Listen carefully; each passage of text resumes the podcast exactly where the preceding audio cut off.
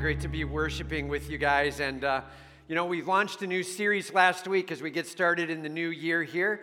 And uh, so we're walking through what does it look like to take each step of each day in a super practical way to be able to worship our God. Right? The series is called Summit Walk. It's stepping through the various difficulties of life and being able to know how to navigate those so that God might get the greater glory, so that we might be able to truly experience our God in a deep, powerful, passionate way. Each week and each way, we're going to be looking uh, as we go through the book of James at various struggles that might be uh, delivered up to us, various uh, challenges along the way, and it's going to be a step by step navigation tool how do I handle that situation in my life?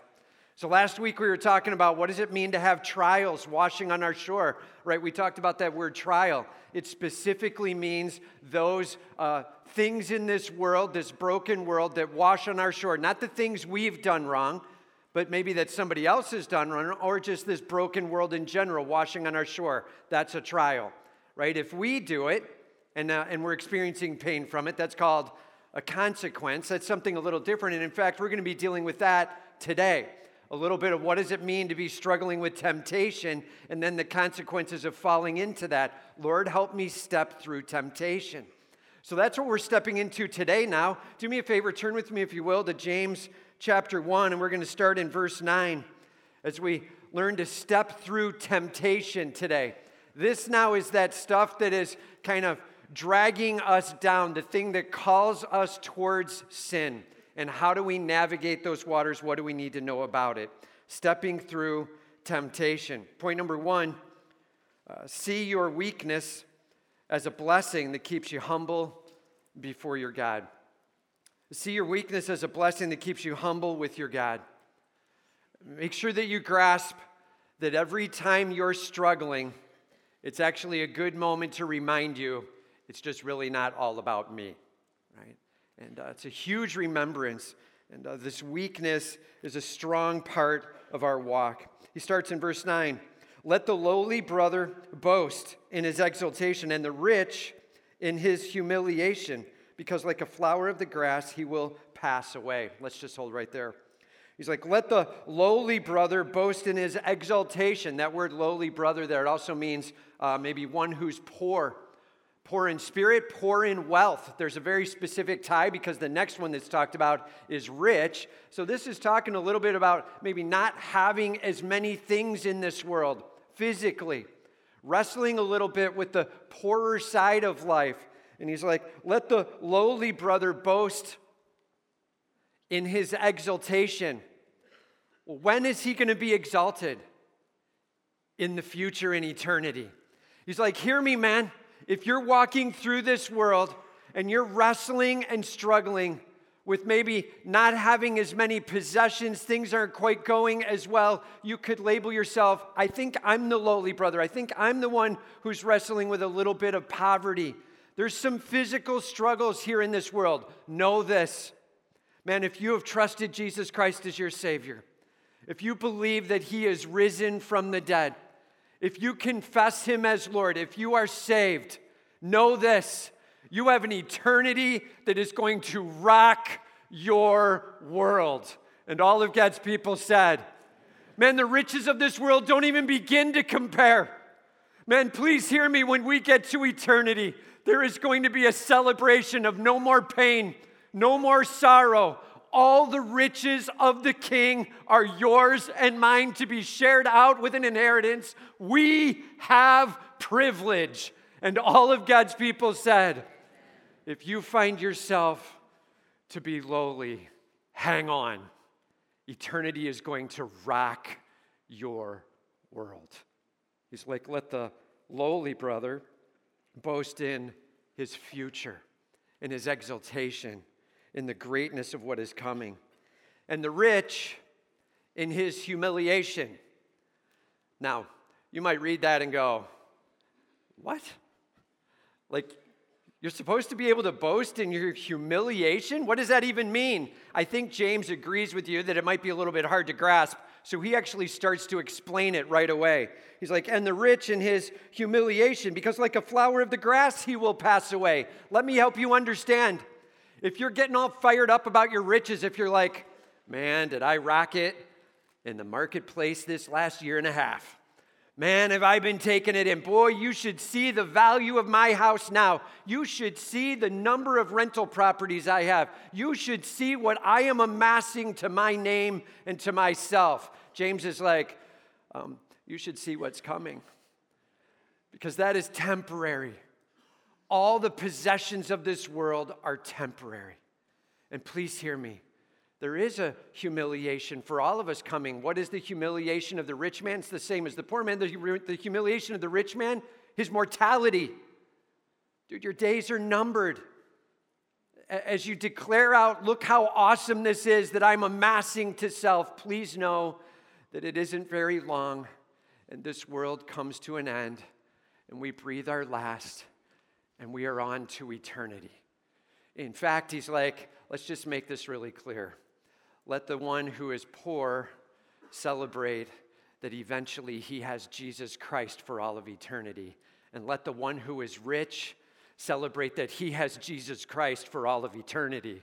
Man, this place is temporary and it is short lived. Don't be hooking your bragging in this world, hook it in the next. May God get all the glory.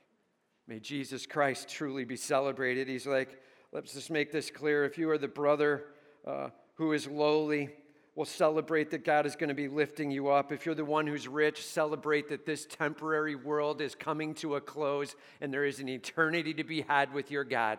Our mortality keeps us humble. And all of God's people said, Man, he's like, whoever you are and wherever you stand, know this humiliation comes with it. And I'll just say, it's so easy when you're wrestling with riches to get prideful. And I saw a quote this week by David Rhodes. He said, The danger of pride is that it feeds on success or goodness. The danger of pride is it feeds on goodness or success. Like the risk of pride is things are going really well, and you're like, Do you see how awesome this is going? And you start, maybe I am that good. As things go well, you start thinking a little higher of yourself. That's a risk, man. And he's like, just so you know, rich man, you have the reminder of the humiliation of mortality coming to be able to keep you honest with your God and worshiping and celebrating Him. Truly, in the end, our celebration is in all that Christ brings in eternity. He says, because like a flower of the grass, he will pass away. Please note, it does not say, because like a flower of the grass, his riches will pass away. It's talking about him specifically. Like, dude, you only have so many years to breathe it out on this earth. May we constantly be looking to our God and be grown along the path and get ready for eternity because there is no end to that.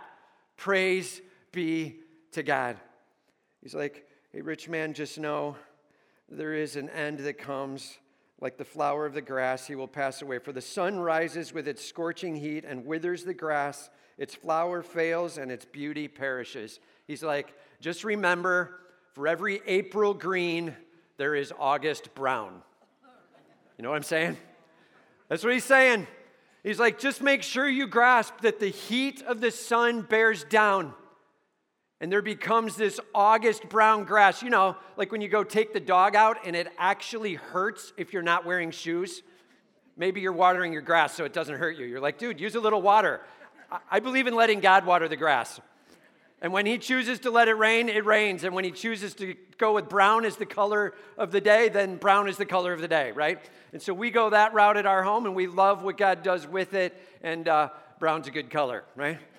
And uh, welcome to August. He's like, and just so you know, uh, the sun rises with its scorching heat and withers the grass, its flower fails, and its beauty perishes. Uh, the days are numbered on the rich, lush green so also will the rich man fade away in the midst of his pursuit. So also will the rich man fade away. Please note again, it's not so also will the rich man's riches fade away. It's talking specifically about the man. the mortality of life. It is short here, but God has eternity managed. Are you leaning on the Lord Jesus Christ? Let Him handle your eternity and celebrate that. The rich man, in the middle of his pursuits, will be breathing his last. Man, know this God has a plan and God is walking us through towards eternity, and God knows exactly what He's doing. Everybody just say, God is good. Yeah, say it louder, say it bigger. Man, don't miss it. God is good. May we worship Him and may we celebrate Him in all that He gives and all that He brings. God is amazingly good in what He shares out. So, there was a guy named Arnold Palmer. You know that name? Golfer, right? And uh, so he was a phenomenal golfer. It was back in 1961. Actually, he was just kind of coming up into his own at that point in time. And uh, he was in the Masters in 1961, and, and uh, he said, I remember that day like nothing else. He, he was actually doing phenomenally well throughout the weekend. He had been just rocketing it. He was well out ahead of, of the next closest people, a couple strokes ahead. And as he got to the 17th hole, he had a lot of confidence. Drive was phenomenal, put it out in the fairway. He walks out to the fairway and he's taken off his glove and he's going to grab the next club and he looks over and he sees a friend of his and his friend waves him over. And he walks over to the side and his friend reaches out his hand and he reaches out his hand, and the friend goes, You've got this, man. Way to go. Congratulations. And Arnold Palmer, he said, I remember this. I remember reaching out and I shook his hand, and in the middle of the shake, I went, I should not have done this. And as he shook his hand at the 17th hole saying thank you, he said, I felt the focus leave me. I felt it. Like right then and there, it was done. I was like, it's over. I won. I walked back to that ball and I pulled out what I needed for my iron. And as I hit it, I topped it and I put it into the sand trap. And then I hit that and I went long. And then I putted long back and I putted long back again.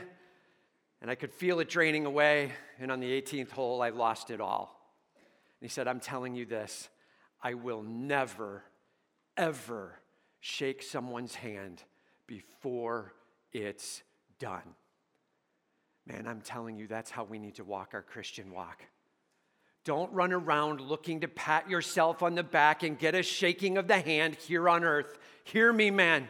There's a point where we will be at home with our Lord and Savior Jesus Christ, and we will be celebrating all that our God has and will do for us for all of eternity. Our time to shake hands with our Lord and Savior is there and then. May we not be celebrating here and now all that we accomplish.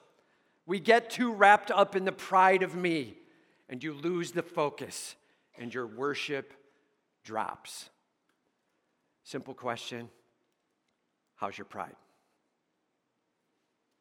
How are you doing at keeping it focused on Jesus Christ and His amazing gift of glory and eternal life? And is your pride in check? Are you celebrating God's future work or your current successes? We're going to tackle temptation, please hear me. First and foremost, we must have our worship locked in, focused hard, and looking to eternity. And all of God's people said, All right. Point number two keep your boat upright and your sails set. Keep your boat upright and your sail set. Now, that's a metaphor. We've talked about this a little bit back in January a year ago, and we'll explain the metaphor a little bit more here today. But basically, it's manage the sin that's going on in your life, manage the temptation, and manage it well. Manage it in a way where God is getting the glory. It says, Blessed is the man who remains steadfast under trial. Blessed. That has a sense of happiness or joy to it. It is God's grace pouring into your life. Blessed. God giving you what you don't deserve. God lavishing it on. Blessed is the man who remains steadfast under trial, who remains steadfast, who literally has the pack on the back, is holding on tight, remaining solid, patient in the middle of the load, and taking it all the way to the end. Blessed is the one who remains steadfast, or the other word is patient, remaining under well.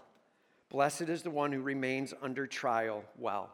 That word trial, same meaning as back in verse 2 the brokenness of this world washing on your shore.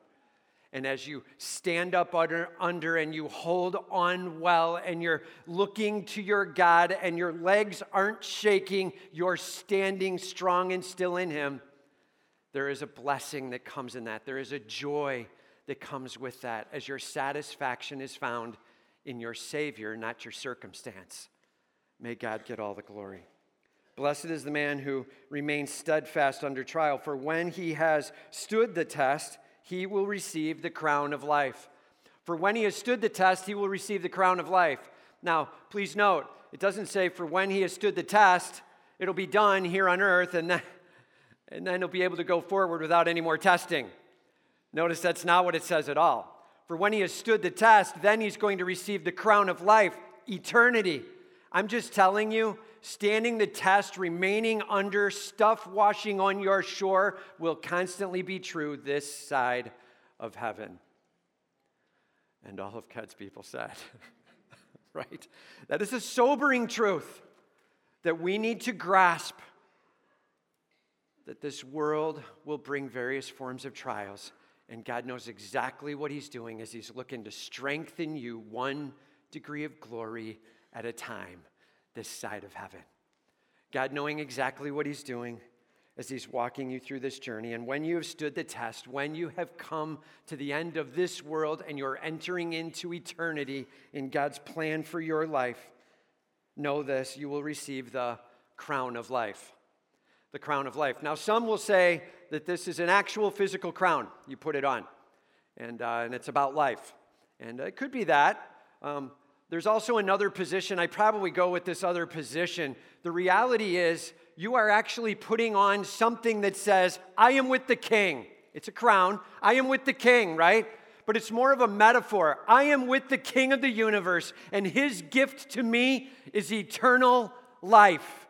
Please hear me, man. When this broken world is done, when you take on eternal life, no more pain, no more sorrow, no more heartache, you are clothing yourselves with this very thing the crown that declares eternal life. Angels will look on seeing what is going on in your life, knowing the brokenness that we have been through, the selfishness and the sinfulness, and they will now see eternal life as being what we are clothed with, and they will be in awe. There is going to be something that you and I get to wear forever, and it is the privilege of perfect eternal life. Don't miss it, man. It is a stunning, glorious gift from our God for those who believe in Jesus Christ, for those who count on Him and trust in Him as Savior and Lord. If you are saved, know this you have a crown of life coming. And the eternal life that God gives you will be declaring out forever I am a child of the King. He is my God. Man, we get the privilege of putting on eternal life. And all of God's people said, and everybody just say this God is good. Don't miss it. God is lavishing it on, and it lasts into eternity, and He's got amazing privilege for us. When we have stood the test of time, He will receive the crown of life, which God has promised to those who love Him.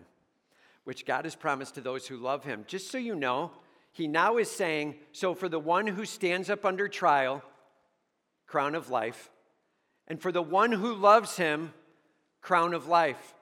In essence, he is equating the two. Loving the Lord your God is standing up under trial and being able to say, I will hang with you, Lord. I'm trusting you. I'm counting on you. I'm looking to you and I'm loving you with all I've got. He says, You will receive this crown of life which God has promised to those who love him. Uh, Everybody just say, That's saved. Right? To those who love him, to those who are saying, I believe you're risen and I confess you as Lord. I love you. Take over. You're in charge. And there's a crown of life coming. God has promised to those who love him. Then he says, Let no one say when he is tempted, I am being tempted by God. Let no one say when he is being tempted, I am being tempted by God. And uh, super important that we grasp the understanding of this word. This word tempt here. It's a word that means that your insides are being pressed to be drawn towards sin. It actually comes from the same kind of word as the word trial. The word trial is actually used in a way that means the outside is pressing on, and here the word is used to mean the internals are pressing on, pressing you to be drawn towards sin. That's why they use the word temptation. Let no one say when he is tempted, let no one say when he feels that internal banging that says, I should just go sin right now. I'm going to go after this. I'm going to go get that. It's going to taste good. Don't say, I'm being tempted by God. He's like, let me make this clear God is good. Don't be blaming God for the draw within that is dragging you down towards sin. And may we not say, God is the one who's causing this. Um, in fact, Scripture's pretty clear.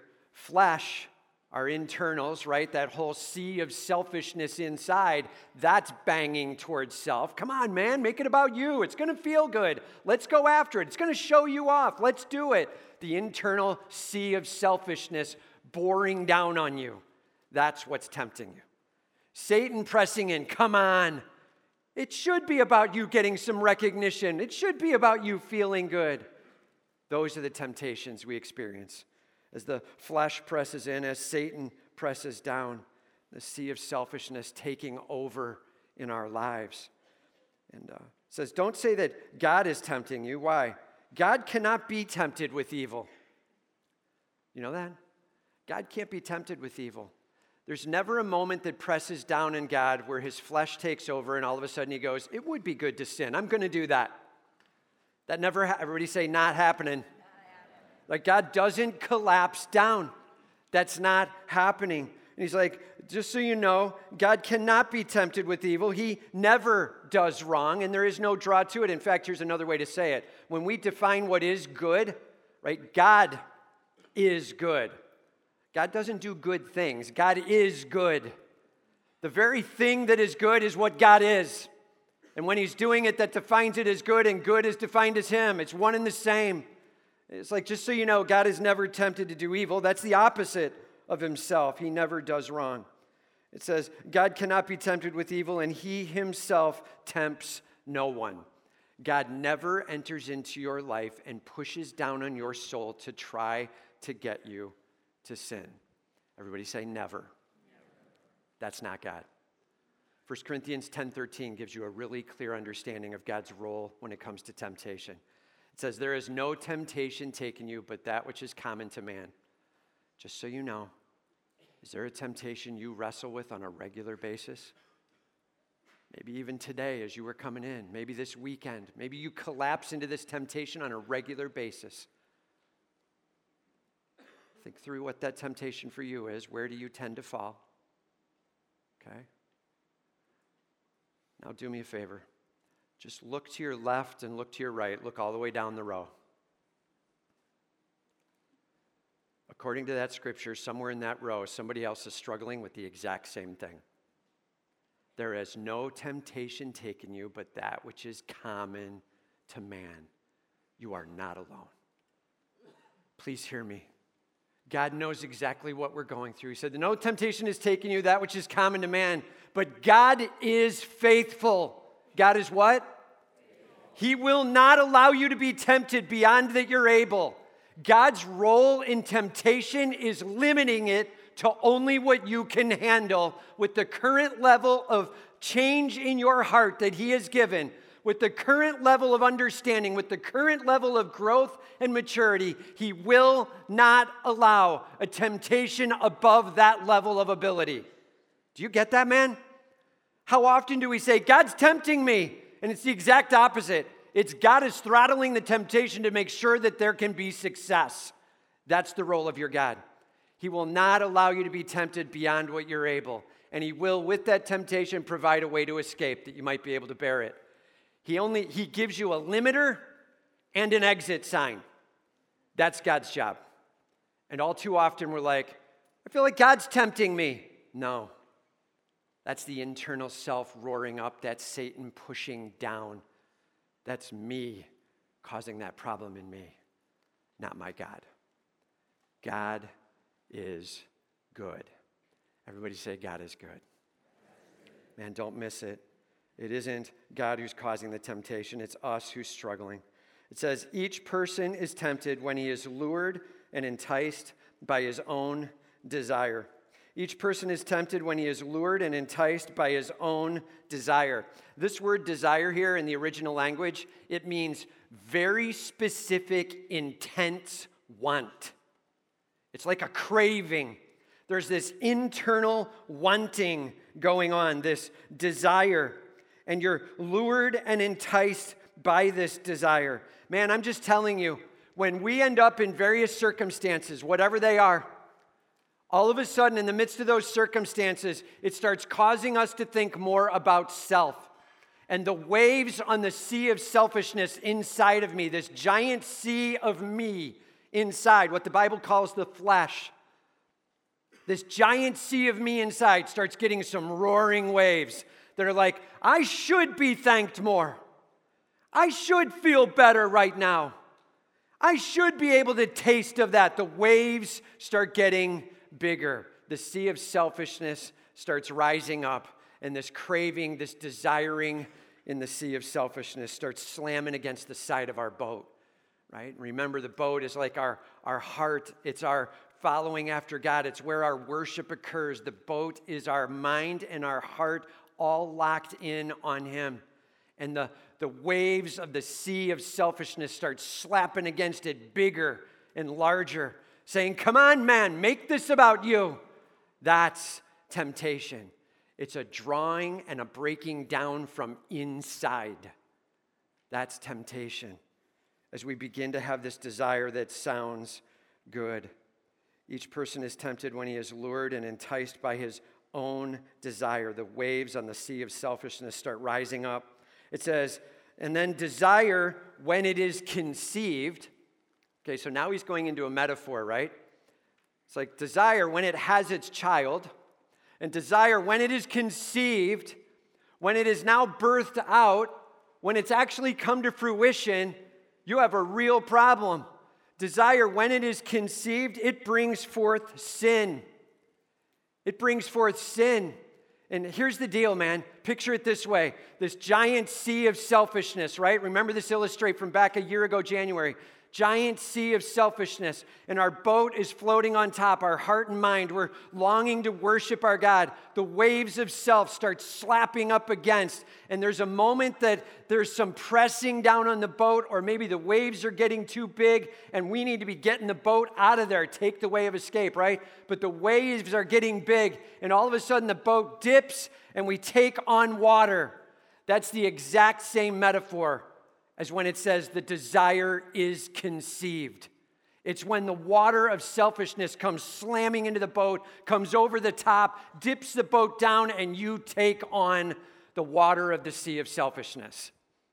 Man, in that moment, as the selfishness inside is raging, it comes splashing over. We dip down and we take it in. Now that we've taken it in, our mind and our heart begin to agree with it and go, that would be awesome to make it all about me and sin comes right away. That's where sin comes from. It's when the boat dips and takes on the sea of selfishness. It's when desire is fully conceived. It splashes into the boat and you agree with it and move forward. There's a moment where your mind begins to say, Nope, nope, nope. And then it comes spilling in and you go, Yeah, why not? And then you go for it as you've gotten into this new year, we'll go with a light and easy one. As you've gotten into the new year and you're like, that's it, I'm going to manage the desserts. I'm managing them well. I'm going to work out and I'm managing the desserts. Nope. nope. ah, Raisinets look pretty good. Maybe I should have a few, right? Last night, I don't, my wife went over to Kohl's, where was it? Kroger's. She went to Kroger and she picked up some stuff. And uh, one of the things they gave as a gift there was uh, the gift of a box of Raisinets. I don't even like Raisinets that much. But I'm sitting here watching the football game yesterday, and now there's all this chocolate sitting there. I can't tell you, at least two or three times I picked up the box.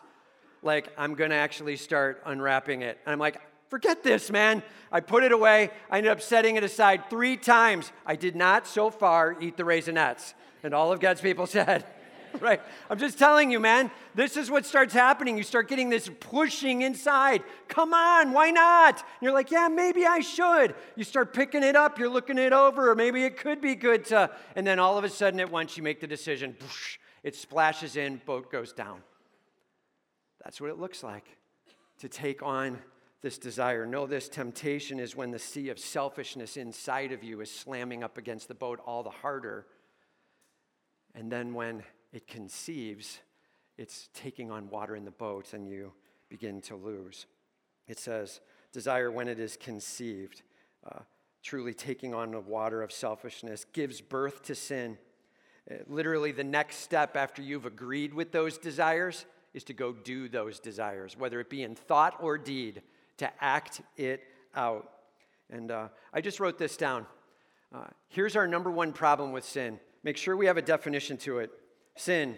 It's a taste where it should be none, it's a binge where it should be some. Sin.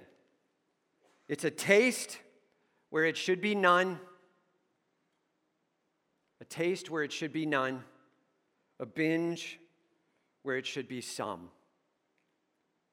The reality is all too often we go after something we know we should have none of right? And maybe maybe we're in a different spot where we are allowed to have like food and drink and having some makes sense, but then we have too much in just the wrong way. We binge it in and we're having way too much in the moment and it's going to sin again because of just the amount and the timing. And please note this often, often, temptation is sourced in a right desire that's gotten too big for itself right? It's not wrong to want food. It's not wrong to want water. It's not wrong to, if you're in the marriage environment, to be having a sexual involvement. Make sure that you know and understand the rightness of the when and the where and the how much, and then measure it against this. Am I tasting when I should have had none? Am I binging where I should have just had some? Most of the time, that's the trick to temptation, is figuring out the amount and the timing. May God get the glory. Okay? It says, And sin, when it is fully grown, brings forth death. Sin, when it is fully grown, brings forth death. Literally, at the end of our lives, if we walk away and we make it all about self and we just live for self, then in the end, there is eternal separation from our God to live in sin and to forget what Christ says and to not care about trying to get those things cleared up, to not say, Lord, please forgive me, to just constantly bask in it, bring it in, to taste where I should have had none, to binge where I should have only had some, and just keep going on that sin. And I don't care about it and I won't confess it.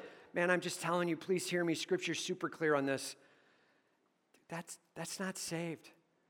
Saved is, Lord, I am wrestling regularly with this. There's things I'm giving over to you. I long to see victory in it. I recognize it's wrong. Please forgive me. It is repeatedly coming back to, Lord, please forgive me. There is a battle of, Lord, please forgive me. He's like, I'm just telling you, for those who just allow the boat to capsize in the sea of selfishness and just live it, dude, that's not saved. And the sacrifice there is death eternal separation from God. It is a vicious, harsh moment.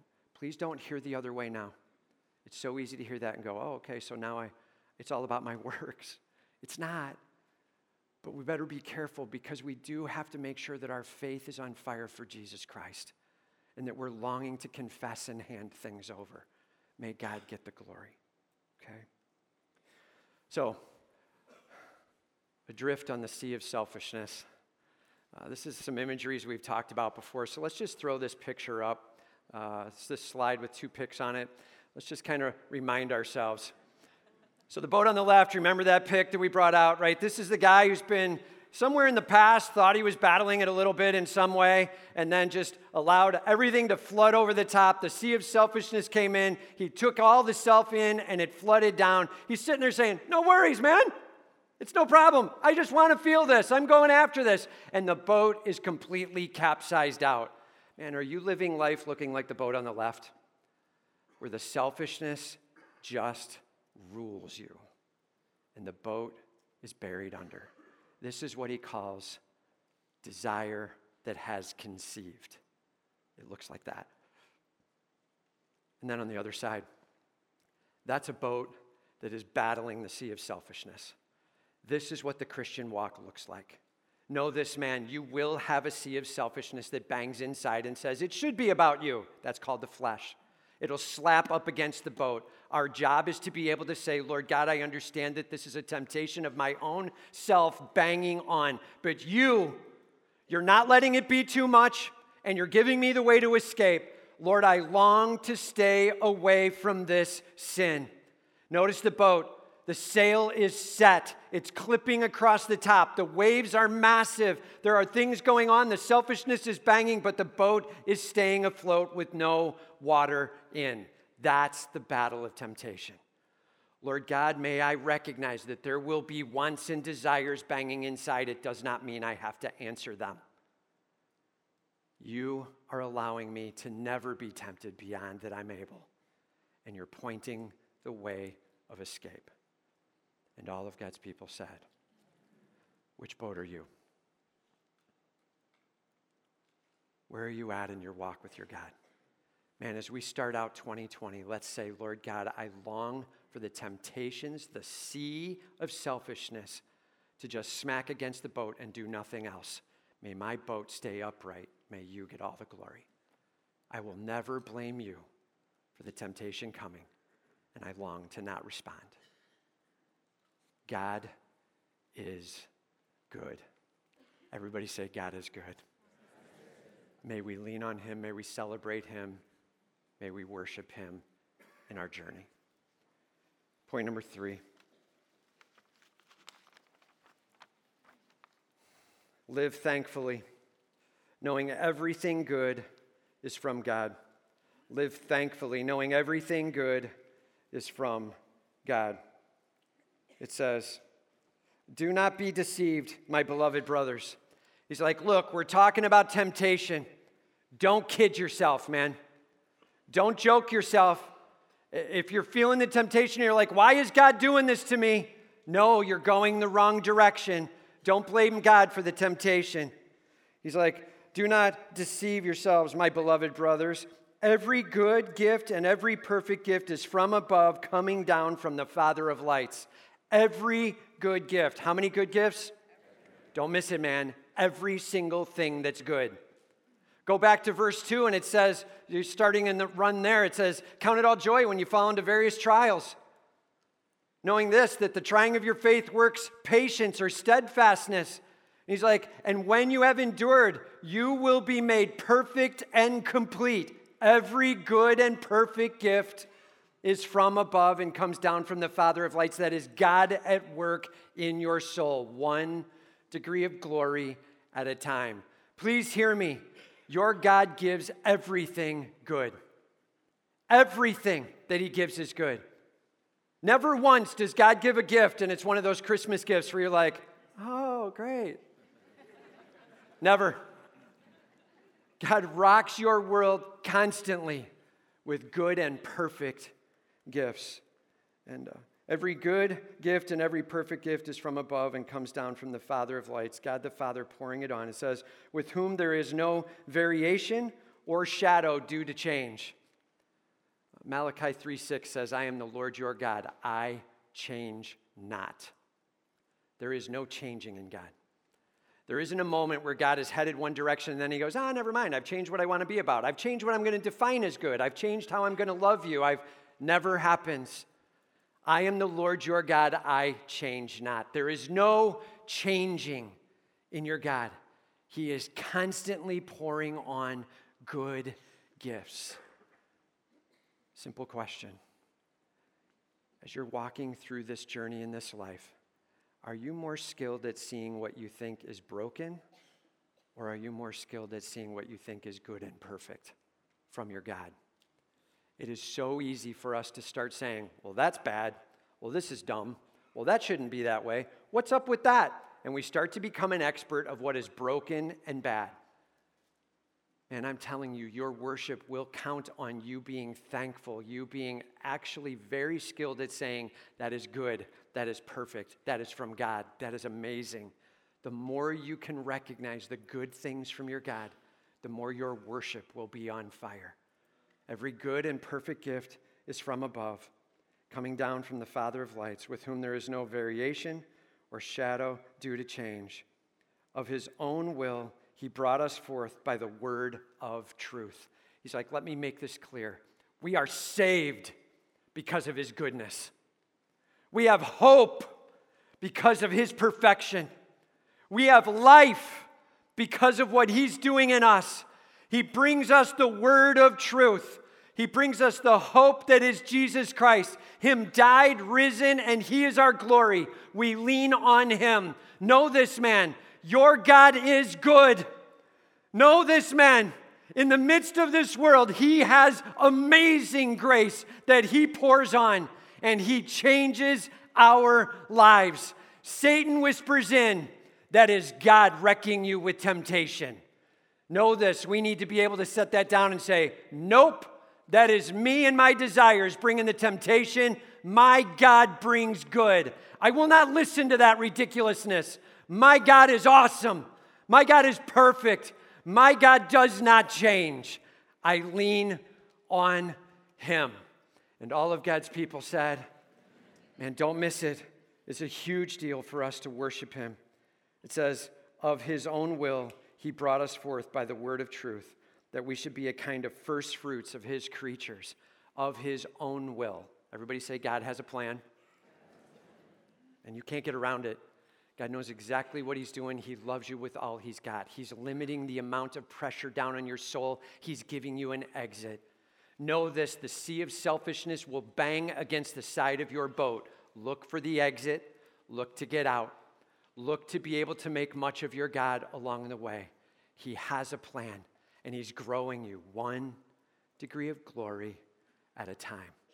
It says that His will being brought to us in the word of truth, that we should be a kind of first fruits of His creatures. We have the privilege of putting on display the goodness of God. You do. Your God loves you so much that He said, Will you for me be a first fruits? Will you echo my goodness into this world? so that all other creation can see what's happening in you and be in awe of me. Are you willing to be a representative of the King, a first fruits among all of creation, pointing to the goodness and the glory of God Almighty? Are you in? Man, I'm telling you all too often when we start out our journey each day, we start out saying, it needs to be more about me. We fill it in with that's wrong and that's wrong and that's wrong. And it distracts us away from the greatness and the goodness of God. If you want to stand up under temptation, know this it is a sea of selfishness inside banging against the boat. It is a war on the insides. And God is giving you ways to escape.